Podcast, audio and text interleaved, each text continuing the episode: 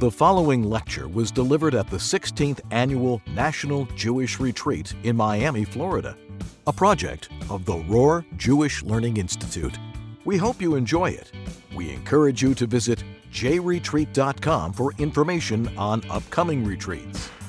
Rabbi Eli Estrin now presents his lecture When Caregivers and Care Recipients Clash. Good morning, good morning. My name is uh, Rabbi Eli Estrin, or Chaplain Eli Estrin. I'm a United States Air Force Reserve chaplain stationed at MacDill Air Force Base in Tampa. And I live here in North Miami Beach. My full time work is actually with the Aleph Institute, and my responsibility is Jews in the United States military. So it's a broader responsibility. Was that? A bit down? Is that better? So it's a broader responsibility in terms of taking care of Jews, not just at my base, at MacDill Air Force Base, but in general um, across the world, making sure that Jews in Iraq, serving in Iraq, have Seder plates, lulavim and etrogim. You might not realize that uh, Kuwait, for example, doesn't grow schach. So, so oftentimes we have to send them a sukkah and the schach along with, because you just don't have that many trees there. So small things like that. So that's that's that. All those things are part of my broader responsibility. And today we're going to mix a couple of the elements of myself into one gigantic pot, and I hope you'll enjoy. We're going to talk a little bit about caregiver and care receiver, and this is both from a very personal perspective. Um, I'm lucky enough to be the father of two children who were spent some time in hospitalization. My oldest son was a 26 week preemie. Uh, nowadays, he is 17 years old and he is no longer one pound 15 ounces. Uh, rumor has it that he's taller than I am, but I don't like to talk about that publicly. And he's fine. He's going off to yeshiva, and thank God everything's very, very good with him. My younger son is somebody that we're going to talk about a little bit today. At the same time, of course, as a chaplain, you have certain responsibilities as a chaplain, and we're going to inform the experiences that I've had with my military chaplaincy, and I'd like to suggest a certain approach that I wish would be taken uh, in hospitals today, which I believe that is sorely missing. And my story in general is written in our book. We've got a book called Of Medicine, Miracles, and Mindsets. We've got copies here. I'll be happy to sign. Um, and the book goes both through the entirety of our first four or five years or so with my, uh, with my youngest son. And at the end, we talk a little bit of some of the ideas that we talk about here. But here, I, I'm not telling these stories as a story per se. Here, I'm talking about it more in terms of the approach that I believe should be introduced into, or at least promulgated or pushed within the medical system today. So, getting back to our little intro here, what exactly caregivers and care receivers? By that, we're talking about, of course, hospital patients or families. And with regards to care, that's care, care receivers. With regards to caregivers, of course, we're talking about in general hospital staff, but most specifically with regards to hospital social workers and uh, chaplains and very broadly with regards to nurses and doctors. So, why would caregivers and care receivers clash? So, for that, I'm going to tell you a little bit of a, a story of parents who whose child was diagnosed in utero with complex congenital heart disease. The specific complications were pulmonary atresia, total anomalous pulmonary venous return, and single ventricle defect. So, the practical meaning of all those things, if some of you are not uh, complex medical specialists, is that there's only half of a heart and that the pathways between the heart and lungs are dysfunctional or actually completely defunct. So the question was immediately, as soon as they found these, this information at 30 weeks, the question is how long can this child survive? The question was, it was really a matter of hours, and even if possible, maybe we can get him into surgery, but that was a significant question with regards to what would be the, the totality of it. The family did speak to a neonatologist. And the purpose of speaking to the neonatologist was to try to find an advocate and to try to find some kind of way to be able to get to a surgery that would be able to repair these defects. But along with those three defects, there, were, there was an assumption that based on what they were seeing on the scans, that there were several significant GI defects, and they weren't sure if it was uh, come on, esophageal atresia or esophageal fistula. And because of the totality and the complete picture of, of the defects, the assumption was that this child could not live for more than several hours, and if the child did live for several hours, he would not be able to survive. So, for the next nine weeks until the baby was born, the parents were asked at every single uh, OB visit whether they had planned the baby's funeral, and and whether they had uh, any conversations with the Jewish Burial Society, every single OB visit. Moving forward towards the actual birth, when the baby was born, the baby did cry. So the parents understood that there was some kind of system going on between the heart and lungs. And over the next se- several hours, the neonatologist who was there removed the, um, the nasal prongs from the baby's face and told the parents that this baby will not survive to see sunset that night. The parents are just waiting. Sunset comes and goes, and the baby's busy chomping on a pacifier, and there are no issues particularly. Well, there are some issues. I mean, the baby's turning purple every so often. That's, I guess that's technically speaking, it's a problem. Um, and the parents would just massage the baby, and things would go on. That night, the baby's still alive. The parents are asking to see a cardiologist, and they're told that there is none to see you. They're asking, why are we not getting into surgery? This baby needs surgery. And they're saying, well, because Children's Hospital refused your case because it's too complex. So the parents said to the doctor, Can you please go speak to Children's Hospital and find out if there is a surgeon who's willing to take a risk and do surgery on this child? And the answer was that the surgeons there basically refused the case. This went on for four days. Baby was born Monday, Tuesday, Wednesday, Thursday, the family finally left the hospital, forced into hospice care and they were forced into hospice care. They were told that, that if you don't sign into hospice care, there will, there will be a, uh, a police investigation on you. They went home. Friday morning, they woke up. The baby was still alive. The father had a little feeling that maybe we should start calling other hospitals, other doctors. Called Children's Hospital, and Children's Hospital's cardiologist that had diagnosed them in the first place said, We were told that you refused surgical care We've been waiting for you as soon as the baby was born. He was on what they call the stork list. How quickly can you get here? The family said, Give us five minutes. And they said, We'll make it 45 so that way you can pack up because the baby's going into surgery tonight. That baby is now six and a half. Now, he is still a complex kid. He is now post Fontan. So he's been through 10 or 11 surgeries. I don't know. He just had actually surgery three weeks ago um, on his legs. He has cerebral palsy as a result of not those five, first five days, but as a result of the BT shunt that they put. That was the first surgery that they did. It clotted when he was almost a month old. And um, they, they uh, operated on his legs to be able to free up some of the muscles there to be able to get him towards walking.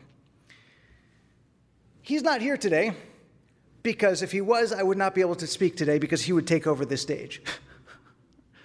uh, the kid is, is he's a total riot, and as you can tell from that smile, basically everything's an absolute joke. And he loves microphones. And there's just no way that I'd be able to, to get up and tell the story. But this is our story. And it introduced us into several major, major gaps within the, the medical world that I believe should be addressed. And as an Air Force chaplain, I have a belief that the way we do chaplaincy in the military can influence and possibly alleviate some of the problems that occurred in our case. There are many, many problems that happened in our case, and we're going to go through some of, the, some of them together. But if there had been a person who is responsible to be able to mediate and to be able to have conversations with us and to be able to have intelligent conversations, I believe that would have alleviated in our situation. And having told this story many, many times over, I believe that kind of position would assist in many other people's medical journeys. So, just to go through things, first of all, let's look at what military chaplains are. Now, usually people say, you know, military chaplains, they pray and that kind of thing, and, and, uh, that's true. You know, here I'm giving a, an invocation for one of my friends who had just pinned on Major.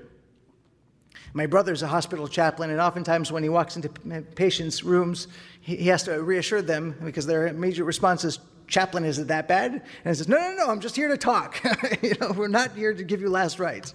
So that's, that's an important thing. Yeah, so, yes, we do pray, but that's not the reason why the government pays us, so to speak. And that actually would be against the Constitution to be, have an officer whose job is simply to pray. So, yes, there is that element of what chaplains do, but it's got to be much, much greater than that. And with regards to that, there are three general um, responsibilities of every single chaplain. And those three responsibilities are, first of all, religious accommodation. And that's something that hospital chaplains do, that's something that social workers do when you have somebody who comes from a different culture and they need specific needs, they have specific needs that cannot be met in your typical uh, ward, they need kosher food or whatever it is, so they come to a chaplain. My, when my, young, my oldest son was born, like I said, he was a 26 weeker. One of the nurses came in at some point, and I was sleeping on the couch, and I heard the nurse come in, and she says, You know, we do have a uh, access to a rabbi who lives nearby, and you know they can assist you if you need. And I said, "That's me." she said, "What?" I said, "Yeah, that's that's. If you call that number, myself would would ring." So religious accommodation, obviously, somebody needs kosher, you know, a Muslim needs halal, uh, you know, all that kind of thing. Those, those are the basics. But religious accommodation gets much deeper than that in the military, of course, because there are very specific rules and parameters with how the military works. And so every time there's something that interferes with the way the military wants to run something, the chaplains are part of that process to be able to find, to, to present it to command, to be able to get permission for whatever's needed. And that's a lot of what we do, a lot of what I do in my civilian work is, is help people. In fact, I owe a Marine a memo today, which hopefully I'll might remind myself to do after this, this class. She called me yesterday. She said she wants to keep kosher. There are extra funds available for those people who cannot uh, eat at the typical dining facility. It's called either COMRATS or BAS, and she wants to apply for it. I said, absolutely, that kind of thing. That's a pleasure to be able to help a Jewish Marine keep kosher. So that's religious accommodation. It happens in the hospitals. If somebody needs something, they're going to be able to get it. That's not a problem. Shabbos passes, you know, little candles that they give out, not real candles, but you know, little electric candles. That's that's that's not a problem. Social workers, they know what they're doing with regards to that. Morale, though, is an interesting one. We are officers of morale. So, what we do in the military is we go around talking to people, and this is fantastic. I was at my previous base, Maxwell Air Force Base, which is a really boring base. There's not much going on there at all. It's, a, it's, a, it's basically a university campus, but it has a runway and it has a couple very old C 130 Hercules sitting on the, the, uh, on the tarmac. Well, one day there's a couple F 16s sitting there, and obviously, you know, I mean, that's why we join, right? Go check out the, the really cool planes. So I said to one of my fellow chaplains, I said, I think air traffic control needs a visitation from us. So we went over to aircraft traffic control. We spent the next two hours talking with them, hanging out until one of the F 16s took off. And it's absolutely a fantastic sight to see an F 16 take off from inside the air traffic control. That's a visitation. You're checking out their morale, you're spending time with them, you're trying to energize them to make sure that they have the ability to be able to do what they do. Because obviously in the military it's a very it's an intense place to be and there's there's very high expectations. I don't know how much that's considered in hospitals. I don't know how much people are going around checking with the nurses or checking with the doctors and having conversations. Because the big difference between us and any other position in the military is we have 100% confidentiality. So anybody can talk to me knowing that they will not be informed upon to their command. There's a lot of things that happen in hospitals that I don't know about that nurses might be feeling very, very upset about. In fact, I know that behind the, the scenes in our situation, there were a lot of people who were extremely upset by the way that we were being treated. I only know that because there was a nurse who quit. She wasn't actually one of our nurses. She just heard what was being spoken about in the, uh, obviously in the break room. She heard the conversations. She knew that we were being blocked from getting care. She did give us a pacifier at some point because the University of Washington Hospital is a uh, is a um, breast care, uh, breastfeeding uh, certified hospital. And as a result of that, you're not allowed to have pacifiers in the labor and delivery ward. And they had given my wife medicine to stop her milk from coming in. So the only way to be able to get a pacifier was to sneak one in past the guards. So this nurse actually, we found out later that she, she was the one who got us a pacifier when we're obviously wanted to give the baby something to do because they weren't feeding him that, that first day. So, the reason why she quit, she left a very good hospital and she went to the situation of not knowing what was going to happen next was because of a basically fatal dose of, of destruction of morale. But the irony is, you need nurses who have that kind of care and concern. So even though she quit, and obviously we feel gratified that or validated by her feelings. But at the same time, if she had spoken to me, I would say, don't quit because we need somebody like you here. We need people who do have the, the personal strength to stand up. So, morale is an important part of the conversation. And then the third element, which I know does not exist, and that is advising command. That's not something that we typically do because, you know, usually we're not dealing with this kind of situation, but chaplains are officers. We're responsible for giving advice to command with regards to ethics and morals. Commanders basically have two advisors on their side. They've got a JAG, and judge advocate, who's a lawyer, who tells them what their legal responsibilities are, and then they've got a chaplain to tell them what, what their ethical responsibilities are. There's what you can do and what is correct to do. And with regards to personnel actions and all that kind of thing, there could be things that could be very uh, hurtful to a, an individual, but better for the command at large. Or you could have situations where obviously it's a matter of, in the military, it's a matter of killing people. The question is what is ethical, what is moral? And the, the chaplain's responsibility. The chaplain has no command authority. Our only authority is the fact that we are people of religion and we have, we've been trained in ethics and morals, and so our, our job is to present something to command, and then the commander makes a choice. I don't believe that doctors are trained to listen to a hospital chaplain at all. I don't think that if in, uh, in my situation, if the hospital chaplain would have had a conversation with the neonatologist, I don't think even think that conversation would have gone more than uh, 30 seconds.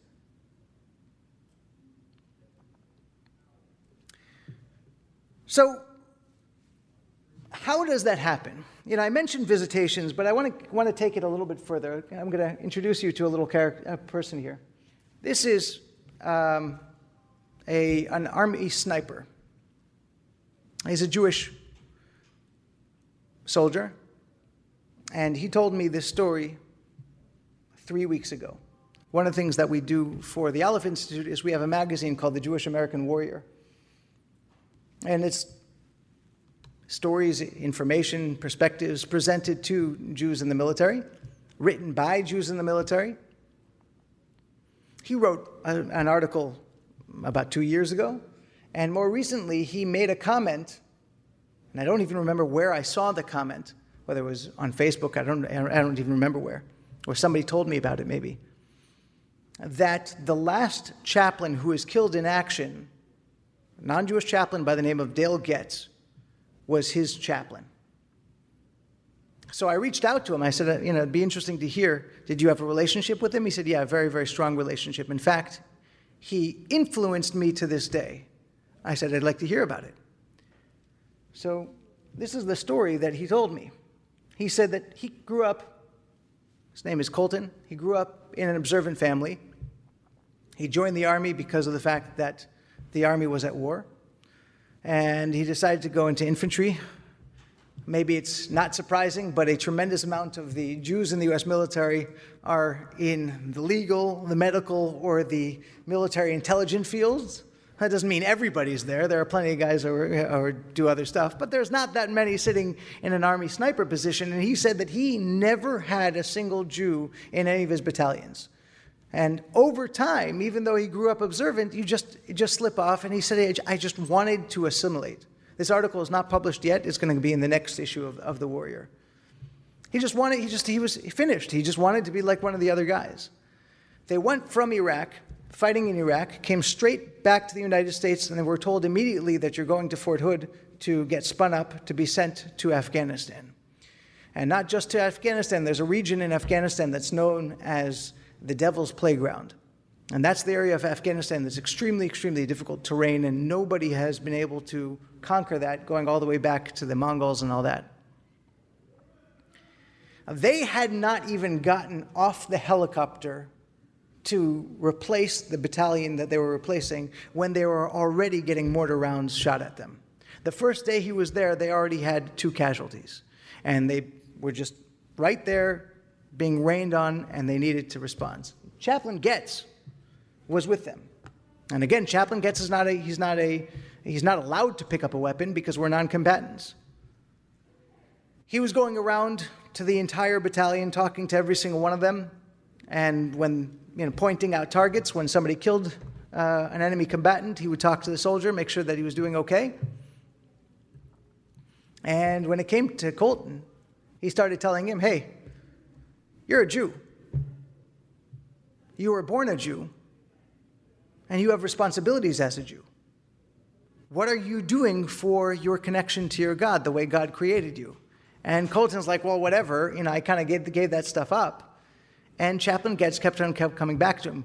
Goetz started getting him kosher rations, kosher MREs, which he didn't have, and started getting him whenever he could, and started pushing him, said, hey, you got to get to high holidays. They're coming up, and I know that there's a services that's going to be in Kandahar. I'm going to take you personally to Kandahar to make sure that you can go to, to go to Yom Kippur. Several days before they were going to go to Kandahar, uh, there was another unit in the general area that was suffering casualties, and Chaplain Goetz and two others went out in a, uh, an armored vehicle to go help those other guys. He said, I was on watch. He was basically providing overhead security for that truck when the truck hit an IED and blew up. He said there was nothing left. And all he could think of were the last words that Chaplain Goetz told him again and again and again. God made you an observant Jew. God made you a Jew. It's your responsibility to serve God the way God made you. And he said he fought that Yom Kippur. He did not go to Kandahar. He had to fight. He had to fight for his battalion. He said he had to fight for himself. He had to fight most of all for his chaplain. He said he drank as little as he possibly could just to keep himself dehydrated. But as Yom Kippur ended, he find, found himself finding his Judaism again. And he said, Today, I have a Jewish wife and two Jewish children and a Jewish life because of my Christian chaplain. So that story is a, uh, just an unbelievable story on so many different levels. But I think one of the things that's absolutely crucial is that Chaplain Goetz would not have been able to make that impact if he was not there at the scene of battle. If you are a chaplain who is not one of the guys, you don't have the cachet to be able to, to make that statement. You will not be able to impact people. So, the concept of chaplaincy as it is right now, and my wife and I have been through six or seven hospitals, I don't remember how many, and so we've, we've met chaplains, and I cannot say that any of them were particularly memorable in a positive way. But the concept that chaplains, what they do right now is basically they go around, they say, Hi, are you okay? Or Hi, are you dead yet? And the answer is, you know, basically keep, keep moving. That's the approach. And that approach is not going to be able to solve the issues that we started out, the issues that can come up between a caregiver and care receiver. Because you can't mediate if you don't speak either's language. And you cannot mediate if you're not going to be able to talk to the doctor in his language because you've been with him or her and you understand what they're going through, even though you're not a doctor. You're not going to be able to do that. I totally agree that this is not like a be all end all. There's another story that I heard, heard recently from a Christian chaplain. The Aleph Institute has a yearly uh, convention for, for Jews in the military chaplains, and it's a training event. And there's a Jewish Marine Sergeant Major who brought his chaplain along with, Chaplain Sundermeyer. And Chaplain Sundermeyer and I were talking at Shabbat. He's Christian, his first time spending any time uh, like this, and certainly in an Orthodox Jewish setting. And we got to talking at some point, and I don't even know how the conversation came up, but he told me the following story. Now, mind you, when I heard this story, I had known the results of the story from the news. So it's always interesting when you hear of somebody who's involved with it at the time and they can tell you the full picture. He's a Navy chaplain, and he got to an island somewhere in the middle of the Pacific, and there was a submarine that was there, docked there for repairs. Immediately, he started getting consultations. People wanted to talk to them, and immediately off that submarine, there were several people who had suicidal ideations. And to have immediately just like this flow of people who are thinking about committing suicide is, is evidence of something much deeper and much bigger. And realizing that this was something much deeper and much bigger, he decided that he wanted to go aboard the submarine and start talking to people. So he got permission from somebody because you can't just walk anywhere you want, uh, especially onto a ship like that. He got permission to go and he started talking to people. And as he's talking to more and people aboard the ship, he realizes there's something very, very, very wrong aboard this ship. And he went to the captain, and the captain seems like he kept on missing him. He finally corners the captain and his executive officer right next to the captain's uh, berth. And he said, uh, Chaplain, uh, excuse me, he said, Captain, you and I need to have a conversation. The captain's response was, Chaplain, get off my ship. His response was, Captain, we need to have a conversation whether you like it or not. Captain picked up his radio and asked for armed guards to escort him from the ship. To escort a chaplain off a ship with armed guards is basically, that's kind of as low as you can possibly go.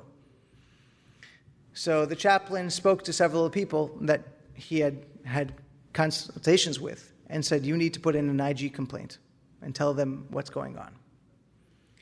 He said, by the time he left that island, the IG complaint, the IG was already on the island and, and doing things. Within a week or two, I don't remember exactly how long the actual period was, the captain and his executive officer were relieved from command. What was going on? The captain had a rape list of all the women aboard the ship.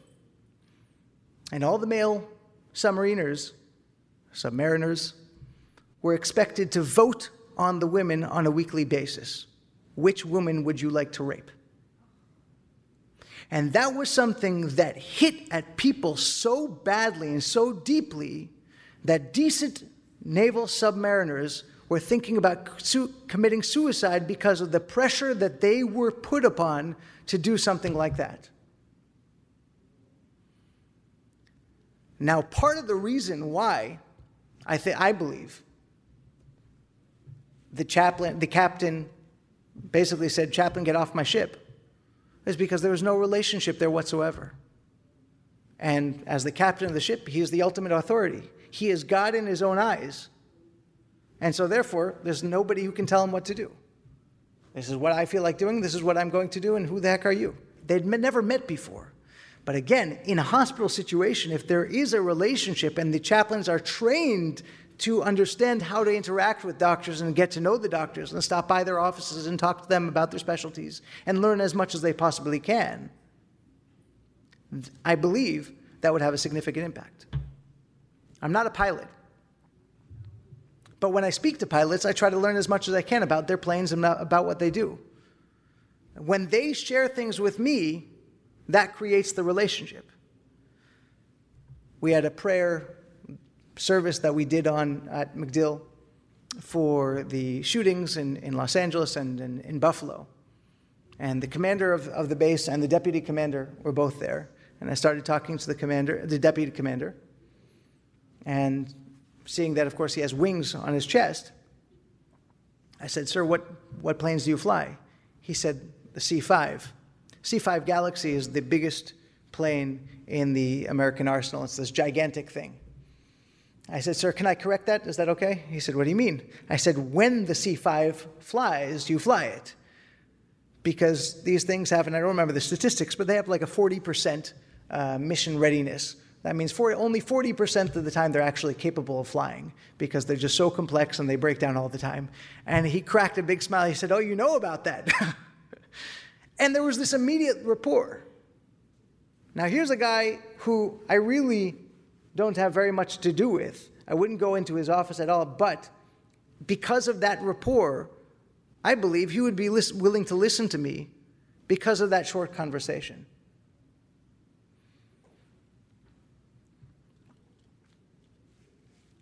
Let's see.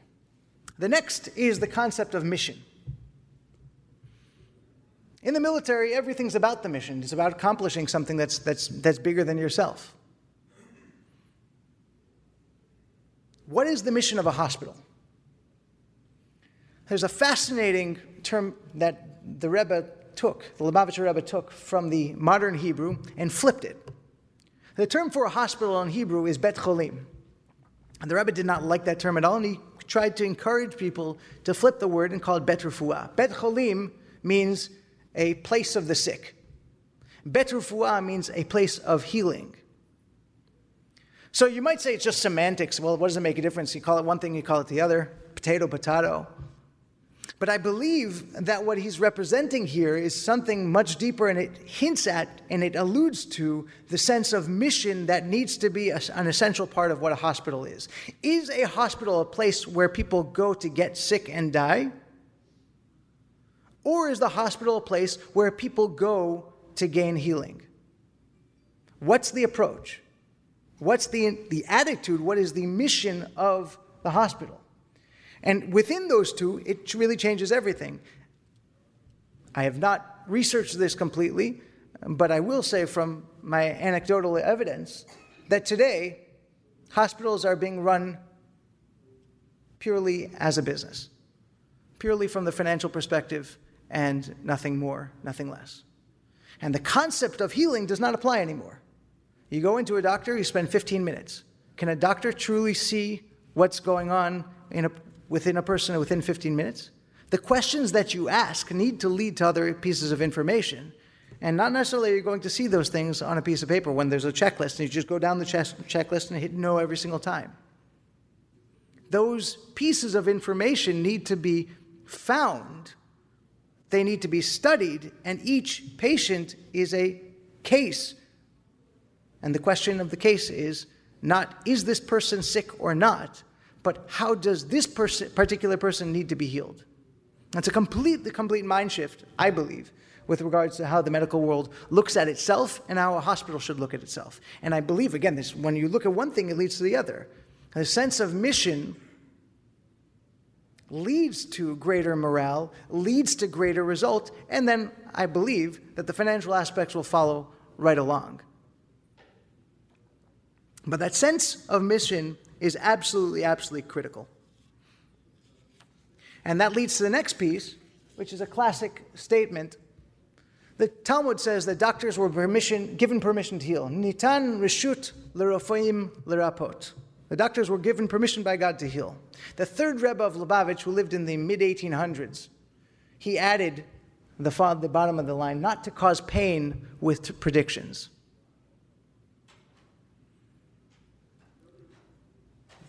Nowadays, we have a whole perspective on statistics. Statistics lead us to all sorts of pieces of information which are absolutely fascinating. But the mistake with regards to statistics is they never apply to an individual case while that case is ongoing. You never have any idea where that prediction will end up. And as our first cardiac surgeon said, he said, well, if there's a 99% fatality and a 1% chance at life, if this child lives, they're in the 1%, they're one, that's 100% life. If you would have been doing predictions, then it's a completely different conversation because predictions are, well, this is what we think will happen. I have PTSD with regards to that ring. That ring went off at 3 o'clock in the morning, and the doctor on the other line was telling me that my uh, son was in cardiac arrest. that's, that's the. That's, that's, that's, that was the hospital's ring. I changed it soon afterwards, but I can still hear it. So, anyway, so that's just on the side.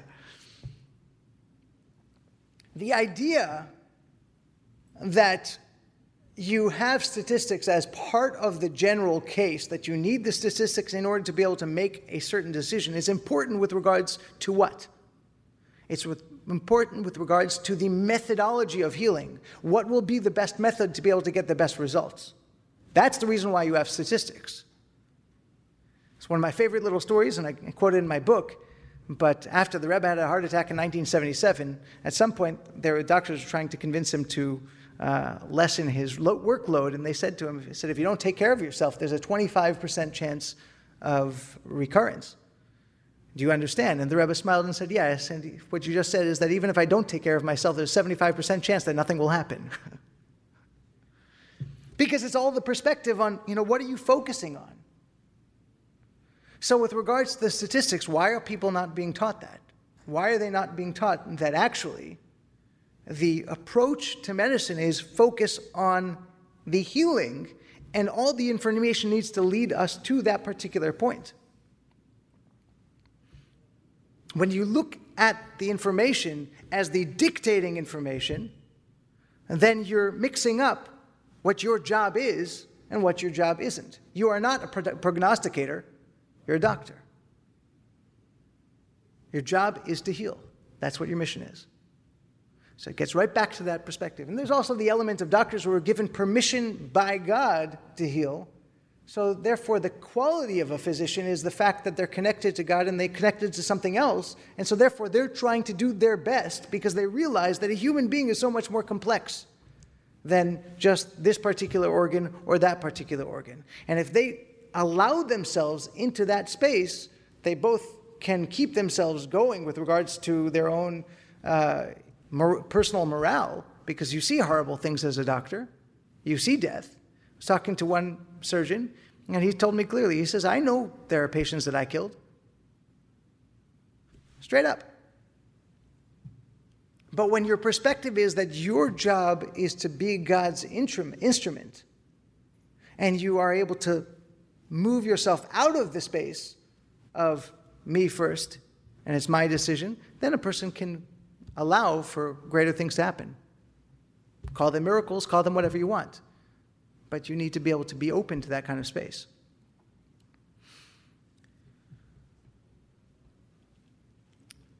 The next conversation is Judaism's approach. And this is true of any particular um, society. And this is again where the, the, chaplains have to come in to be able to talk to people, to be able to mediate, because they understand differences of, of culture.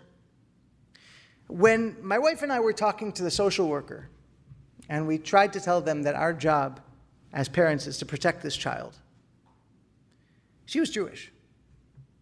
But she had no idea anything about her tradition, and from her perspective, Uh, we were just deluded, delusional parents who are kind of hoping, but basically they're clueless. The neonatologist that was dealing with our case was also Jewish.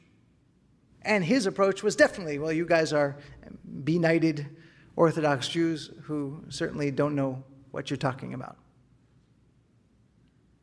When you have somebody who's able to bridge that gap, and I believe that one of the reasons actually why they, they looked at it that way was because of the fact that they're Jewish, so therefore their judgment was much more intense. But certainly with regards to other cultures that you know, we may not know anything about. And there are people coming from, to the United States from countries across the world. And when there's communication issues, who deals with that? And you see, when you're in the ICU, you see frustration every single day. You see the nurses frustrated, you see people frustrated, and sometimes it might be frustration for very, very good reason. We were talking with one of the nurses, and she got very upset because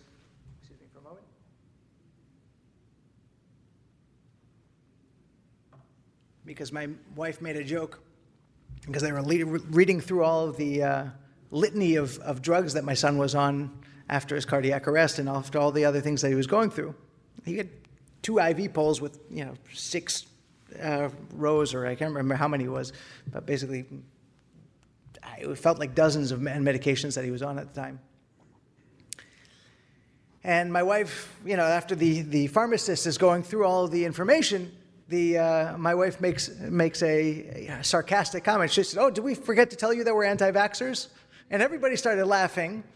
But there's this one woman who had not known us, and she starts cracking up. And we started talking to her, and after we explained to her it was a joke, and after she says, Yeah, it's very, very personal because there was somebody with, uh, I don't remember what it was, whether it was measles or mumps or something like that, a, you know, a disease that's basically been eradicated years ago. And the child was not given his vaccinations, and now he's dying in the hospital in a different, a different ward. And she said, My nurses and my personnel are being threatened because of the fact that the parents made that, that choice. So there are, I, I absolutely agree that there are choices that people make that threaten other people's wellness. But maybe that mediation can be made by, by a chaplain, by somebody who understands and how to cross cultures and how to deal with cultures or knows how to reach out to other cultures to be able to get advice from people within that culture to be able to bridge that gap. In our case, the question, of course, was the question of quality of life or of life itself. The Jewish approach is that every moment of life is of infinite value. And so it was our responsibility to be able to sustain life and give him whatever life he could, and, and whatever God decides is God's decision. That was looked at as delusional. And that was even looked at by some people as immoral.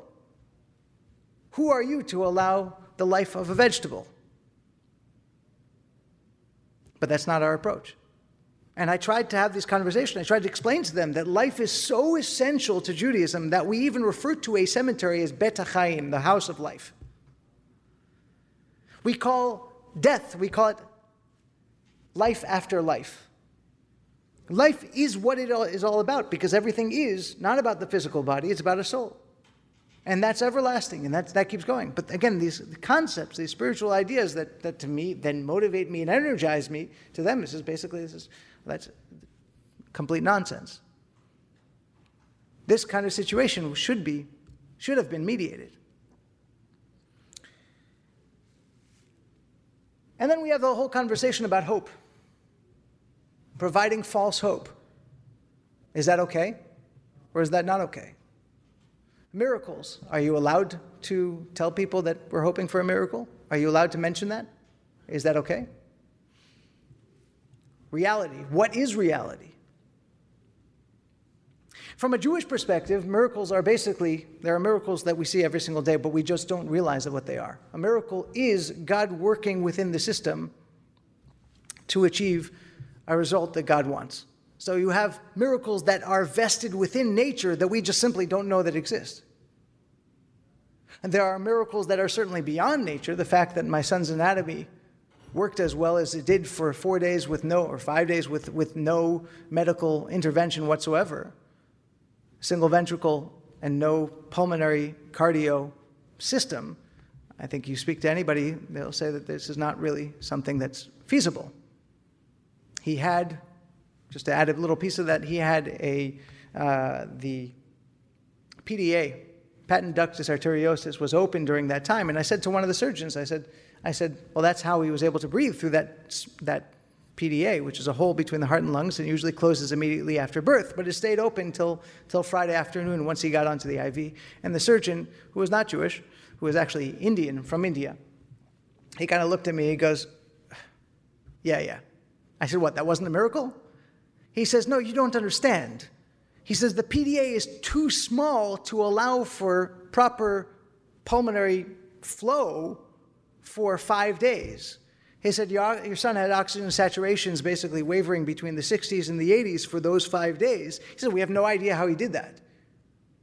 So, the, what was so remarkable about that was I thought the miracle was one thing. He said, No, no, no, you don't have to even realize how big the miracle is.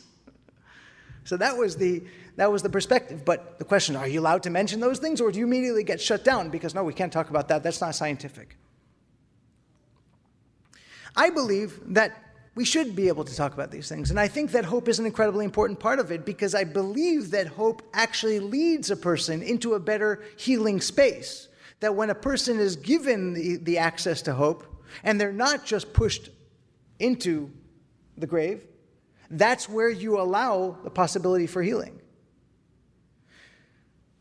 So hope actually leads to miracles. Now, I understand that you need to be able to create some kind of balance, and every circumstance is different. And for that, you know, I just want to tell you two anecdotes that I was involved with. One in case we, I already knew the outcome, but the parents did not. And the other one was the outcome was expected to be extremely, extremely grim, and it ended up being. The first one was at the Parkland shootings. So, as an Air Force chaplain living nearby, when I heard of the, the shootings, I drove up to the area, and they were keeping the parents who had lost their children, but they were not officially informed that their children had been lost. They were keeping them in a hotel uh, for ended up being for about six, eight hours, maybe even ten hours, uh, while they were doing the investigation.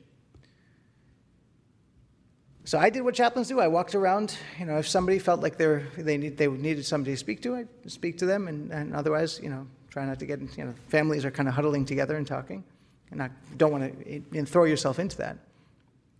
At some point, one of my fellow rabbis called me over. He said, "This family is, is they need somebody," and the mom was was really really struggling. So again, I knew that they were there because their child had been killed. And so, therefore, for me to create a sense of hope would be absolutely inappropriate. Because even though that's what she wanted, it was already over. So I said to her, I said, all I can do is join you in silence. And I saw her stress drop. That all I'm going to do is join with you in your pain in silence. And that's what she needed. The rabbi led a real little prayer. She wasn't Jewish. The rabbi led a little prayer, and we did a little prayer, but I could see that she needed to feel from somebody else, just somebody to join in her pain, to help her carry that pain. And that was, that was my job there. So I'm not saying that to create a, a sense of hope that doesn't exist. And the other side of was in the Surfside uh, tragedy, there was a little girl who was interviewed online, and, and she was talking about her hope to be able to, uh, that her dad is somewhere. And at that point, it was still a day or two afterwards, and there was, there was still hope. I knew the chance of that happening was, was beneath as low as you could possibly be. But the last thing I'm going to do is to break her hope because that's what's keeping her afloat right now. I'm not going to tell her start preparing for a funeral. What kind of chutzpah is that? That was what was done to me for nine weeks before my child was born, and every single time it took us several days to recover from that. So my approach to her was I told her and her brother, I said, Look, you guys, you guys have gone surfing? You're from Miami? Yeah, they've gone surfing. I said, Well, ride the waves. There's ups and downs, the feelings go up and down, just ride those waves. That was the piece that I could give her. my approach was to join with her in her place and to give her something where she was. We're going to keep praying with you. We're going to keep hoping for the best. I'm not going to pretend something doesn't exist when it doesn't exist. But I'm not going to break her hope when that's what's keeping her afloat right now. Some chaplains, I believe, might do that. We certainly, like I said, did, did not, did not, um, did not experience some of those things. One final piece that I want to talk about, interestingly enough, because of my, uh, because of my, our experience, my mother-in-law became a hospital chaplain. She was there during our, our, initial fights with the doctors, and she, she was motivated as a result of that, and she went through training to join, uh, to become a, a, a, a hospital chaplain. She asked me to give a talk like this to the team at Children's Hospital in Cincinnati, which is actually one of the top teams, uh, Children's Hospital teams in the, in the country. And I presented similar things to what I'm talking about you today. And one of the things, the final thing that I told them is that there needs to be a focus on what is practically needed. There needs to be someone who's looking out not for the hospital's benefit, but for this particular person. The care recipient needs to be able to have somebody who is on their side and making sure that they need, get what they, what they need. Several months ago, she called me and she said, I just want you to know that I had an opportunity to be able to apply that. I said, What happened? She said there was a woman in the ward that she was working in who had a very specific esophageal problem or, or GI problem. I don't know what the details were, but she had only been drinking Sprite for the past 24 hours. And the hospital that she was working at was not able to deal with this particular specialty, so they were planning on moving her over to another hospital. And as a result, you know, these things take a while, you know, when you get an ambulance, the paperwork and all that. And as a result, she had not received any nutrition in over 24 hours. And my mother in law went to the doctor in charge and said, She has not received any nutrition. The doctor said, Well, we're, we're transferring her anyway. And my mother in law kind of got herself in front of the doctor and said, She has not received any nutrition. And Dr. immediate response was, It's not my problem, it's somebody else's problem. She said, Well, somebody has to make sure that this woman gets her nutrition right now. Who can sign off on it? He said, Well, I guess I can. He's, she said, In that case, do it. He said, Oh, yeah, I guess I can do that. And he signed her, got an IV. But who is looking out for those people?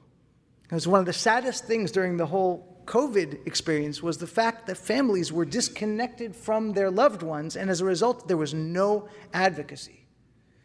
But in my belief, my very, very strong belief, is that if we reinsert the concept of care into the idea of a caregiver, and if we retrain the social workers not to be people to hand out brochures and walk out to, but to understand how to give care, how to provide care, how to go get personally with each individual, And my, in my strong belief that that would alleviate some of the problems, the clashes between caregiver and care recipient. Any questions? So the question about the captain on the submarine who was removed, who was uh, who removed the chaplain from command. Yes, he, he was. Excuse me. Who removed the chaplain from his submarine? Yes, he was removed from command, uh, and they were they were punished in some kind of way. And as far as I know, they were moved out of out of the navy. That kind of thing is is, I mean, for a million reasons, that's not okay. Um, and the Navy took that very, very seriously. It's, uh, that's a pretty complex question. Um, but yes, uh, you know, it, really depended on the circumstances. But the one thing, if we divide it into two different pieces, the concept of, of, of terminal and the concept of, of one to two months, and that gets back into what we're talking about, about predictions. Um, I think that, that as soon as we start putting numbers that's where we're starting to go astray because we don't know what's going to happen. I, I, mean, I told, I told this doctor, I said, you could walk out into the parking lot, get hit by a car, and die. You're 45 years old, and that's, that's that. We don't know. And the question is, what is the best healing circumstance? I do think there's a reason why this gets very complex is because of the fact that, like you said, this doctor, this, this surgery does not sound like it's an actual healing surgery because of the fact that given the complexity of all the different pieces there, what, you know, what is going to be led to the next? Is it going to allow healing into the future or not? And that's, that's certainly a, a very, very serious question that's, that, and that comes up. But I think that kind of dialogue is one that needs to be mediated by somebody who can understand the different perspectives and knows how to be able to present it to the patient so that the patient is able to understand the circumstances and, and make a better and more informed decision. So it, it, is, it is extremely complex because, again, I don't know the circumstances. But when, as soon as people start talking about a, a, you know, a, t- a time left, that's where the mistake begins because you create finality where it doesn't need to be there. And it might be true, but we don't know. You know, we, we can say that given the current circumstances, that, that absolutely needs to be that conversation, exactly what you just, not,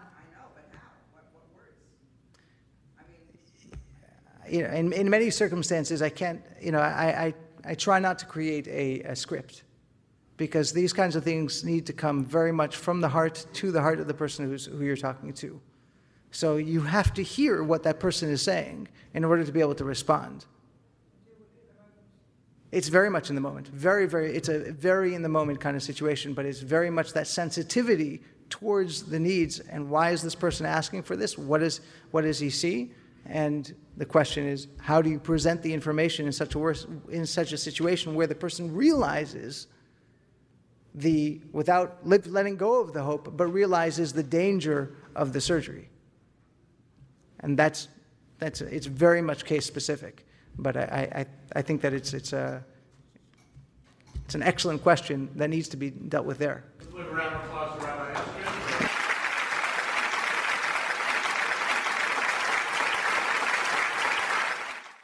Please visit myjli.com to learn more about JLI's multiple educational offerings and torahcafe.com to view highlights and lectures from past retreats.